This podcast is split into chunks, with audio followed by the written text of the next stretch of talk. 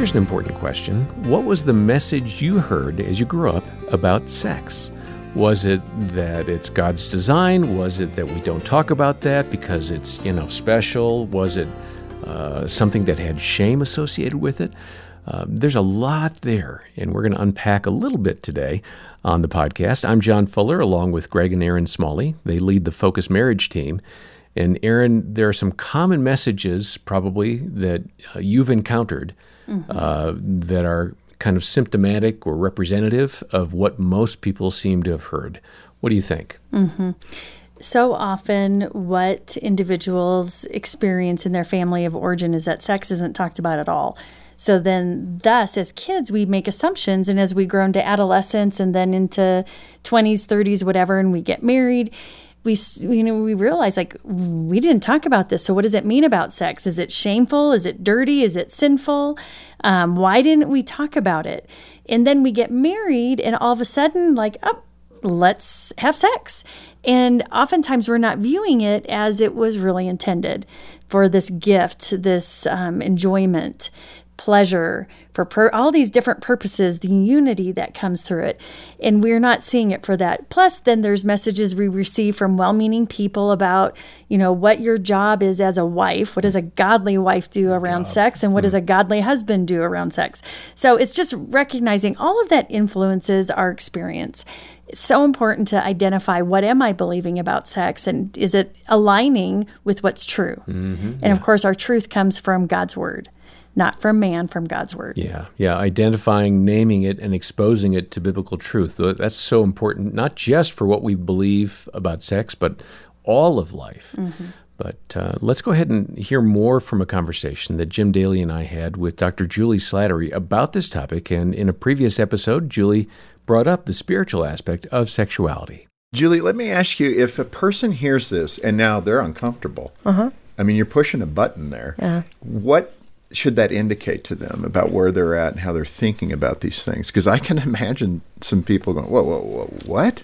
Mm. Well, you're right. You know, first of all, if you're feeling uncomfortable, join the club.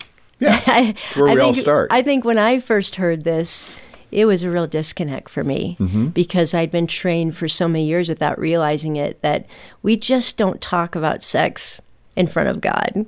And certainly he must leave the room when we have sex. Mm. Like he doesn't, he's not interested in that part of us, which is antithetical to everything we read in scripture. But I think the other piece of it is for a lot of people, sex is the most painful part of their lives. Mm.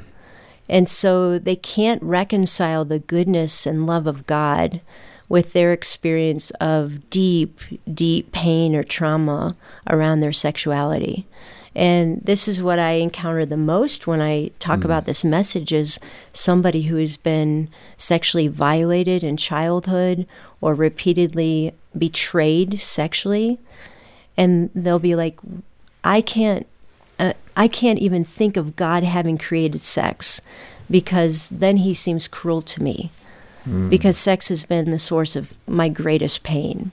Yeah. And so when we talk about sexuality, this is why I love what God has called me to. We're not just helping marriages get better, we're helping people address sometimes their most significant barriers yeah. to the heart of God. Let me expand on that concept of the uncomfortableness of talking about this mm-hmm. because I know even doing the radio program, there'll mm-hmm. be some stations that won't want to air this. And one of the things I often um, suggest is one of the reasons Satan is having such success, unfortunately, in this area is because we don't talk about it. We don't yeah. talk about it in churches. Pastors don't really preach about it. Uh, Christian radio stations are uncomfortable talking about it. Mm-hmm. And therefore, we kind of hand over the territory. Mm-hmm yeah. keeping that military description mm-hmm. going to the enemy yeah. because we won't talk about it in a way that is God honoring and God intended. And so I really applaud you for for your work and what you're doing. Um, mm. I think it's really critically important. And wouldn't it be nice if people would say at that little tea party when women are talking about it, wow, I wish my husband and I had the kind of relationship you and Bill have, mm-hmm. right? Mm-hmm. When it, because it should be different. It should be so positive in a Christian context. We are honoring the Lord in our physical relationship. Yeah. And this is how you can do it too. Mm-hmm. And that's what we're really getting at today. Um, in your book, uh, God, Sex, and Your Marriage, you're critical of some of the teaching coming from Christian community about um, saving sex until marriage. Um, I don't think you mean we need to be more liberal in our sexuality. Mm. Describe what you're getting at there, and what is that healthy? You know, I've got two boys. You, you have children in the same space, about yeah. 19, 20, 21. Mm-hmm. Uh, what's the message we should be communicating to them before marriage? Yeah. Well, first of all, I don't want to come across as being critical of that message uh, because I'm certainly grateful having grown up in a Christian home that I was taught that sex is meant to be for marriage. And that has been a blessing to me. That's a biblical teaching. Yes, it is. Yeah. And so we don't want to undo that. I think what we're pushing on here, not just in this book, but in our conversations around Christianity and sexuality, is that there's a far bigger picture than just save sex for marriage. That everything has to be within the context of the gospel story. And the gospel story is that God created something beautiful, but we live in a fallen world. Our own sin, other people's sin, have twisted every good gift. But Jesus came to redeem everything that's been broken. And we have to apply that same message to the conversation around sexuality. God created sex and gender and all of it to be beautiful, to be this amazing revelation of His love. But we live in a fallen world. Our own sinfulness, the brokenness of our world, means that our experience of that is going to be twisted in one way or in another. I'm, I, I really believe all of us have sexual brokenness. Even mm-hmm. if we've saved sex for marriage, our sexuality is broken. But Jesus says, Bring it to me and let me redeem it. Now, I think the message that was sort of too short and incomplete in what we might call purity culture in the past or historic teaching on sex just had the rules. So we would just look at the passages that say, Thou shalt not. We didn't paint the picture of how all this fits within the larger gospel story. Right. Of how we're all broken. All of us have sinned. None of us are righteous, not one. And we all need to bring that brokenness to Jesus in past, I think we've tried, and we haven't done this on purpose, but it's made it seem like some people are broken and some people aren't. And so that's created a lot of division, a lot of shame, hesitation of people admitting their brokenness and bringing it to God. It's more been a performance. Like if mm. you hmm. follow the rules, God's going to bless you. Instead of God's relationship with us is about surrender. Mm and our behavior comes out of our surrender and his redemption in our life. So that's the shift that I think is so critical for us to make not only as we talk about marriage, but as we address other aspects of sexuality in our culture. Well, Greg, we've touched on this in recent episodes, but a lot of people have past sexual failures, uh, a lot of shame, brokenness. How have you seen people find restoration in that part of life. Yeah, this is my story, John. So I've lived this out. Erin and I've walked that reality out.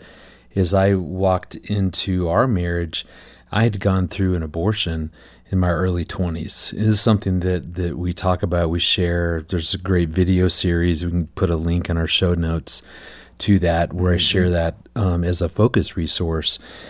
But for me, I was so broken. I was so convinced that I had made the unpardonable sin and just, you know, no opportunity to even go into ministry someday. I mean, there was a lot of that going on, not to mention just a lot of the messages around sex. So, I mean, I brought all that in. I tell you, it it it's easy to say, well, the, the gospel, that's God's living word. Boy, that can make such a difference. I mean, I really, really experienced that in such a profound way. I think for me, it began with seeing the story of the Apostle Paul. So, you know, mm-hmm. one of the biggies. But before he was Paul, he was Saul, and he was a murderer of Christians. And just at one point, when I was feeling so discredited in my own mind. I mean, that's the evil one's lies. I mean, I get all that, but I mean, that's where I was at. Just like, man, I'll have to find some profession that won't obviously involve ministry. And yet, reading that, I think maybe it was a sermon that I was listening to, something, and it just clicked. I mean, I knew that story, I'd heard it plenty, but just God used that as a powerful story to remind me that, hey, look what Paul, as Saul, look what he did. Mm-hmm. And look what I did through him. And boy, that broke me down and gave me, most importantly, that that clear sense of God's grace and forgiveness, and that provided such deep comfort and deep mm-hmm. hope. Yeah. And I went from truly feeling so hopeless around just you know never be used because of what I did to really God used His word in that story of Paul, the Apostle Paul, just to, to reshape that. Mm. And, and that's the importance of the, the Gospels. And there's so many other really great stories. You know, whether it's King David and what he did with Bathsheba and the infidelity there, you know, the prodigal son, you know, just all these great stories. The woman at the well caught mm-hmm. in adultery. Yeah. There's so many sexual brokenness stories, and God always uses them to show his willingness to forgive, to heal, and restore those who really turn to Him. And that that that I mean that I I would say this that saved my life. It restored my ministry. I mean all that, but it truly saved my life. Mm-hmm. Well, thank you for being so candid. Um, I'm amazed at how um, how much of an open book you are and I hope our listeners understand this is not normal. most people aren't quite so self disclosing, but thank you. Yeah, and we'll welcome. trust that My somebody pleasure. was touched by what you shared and that they will go to the scripture and find the God who is compassionate yeah. and gracious and slow to anger. Yep. It's not the God of retribution right. that so many people think he is. Right. That's not all that he is. Uh, he's a loving, caring father, and uh, we'd love to talk more with you if you're stuck. If you're identifying with what Greg was talking about, the shame, the guilt, the sense of hopelessness, call us. We have caring Christian counselors here. They're a phone call away. Um, we'll have to set up a time for them to give you a call back, but the process starts by calling 800, the letter A in the word family, 800 232 6459. Uh, we'll have a link in the show notes as well. And uh, we'd love to point you to Juli's book. Juli Slattery has written this terrific resource. It is uh, a wonderful uh, description of God's design for marital intimacy. It's called God, Sex, and Your Marriage. And we have copies here, and we'd ask you to make a donation of any amount. That donation helps pay for counselors. It helps us produce resources. It helps us ship things out, like this book, to you. Uh, donate today, we'll send the book to you and uh, the details are in the show notes. We're going to hear next time from a magician and his wife about a fight they had about a Christmas tree.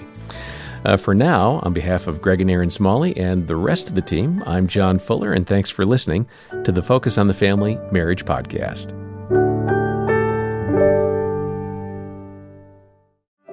Is your marriage holding on by a thread? For deep hurt, you need deep healing that only comes from the Lord, and you'll find it at a Focus on the Family Hope Restored Intensive in Michigan. Our licensed Christian counselors will help you and your spouse get to the root of your issues in just three to five days, and it works. 80% of the couples are still married two years after attending. Learn more at hoperestored.com and talk with a trusted advisor. That's hoperestored.com.